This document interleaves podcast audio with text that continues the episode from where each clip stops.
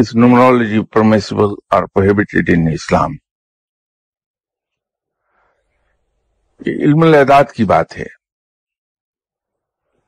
اللہ تعالیٰ کے احکامات اس سلسلے میں بڑے واضح ہیں۔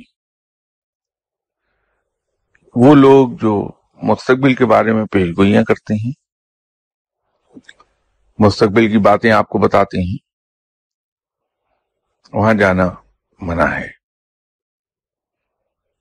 ان کے پاس مت جائیے۔ علم الاعداد اگر مستقبل کی پیش گوئیوں، مستقبل کا احوال بتانے کے لیے استعمال ہو رہا ہے اور آپ بھی اسی نیت سے جا رہے ہیں، تو غلط ہے۔ اسے استعمال نہیں کرنا چاہیے نمرالوجی کو۔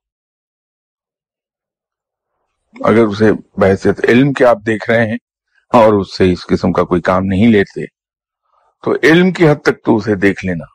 مناسب ہے۔ لیکن اللہ تعالی نے مستقبل کی پیش گوئیاں اور مستقبل کا حال بتانے والوں کے پاس جانے سے منع فرمایا۔ ہے ہمیں وہ کام نہیں کرنا چاہیے۔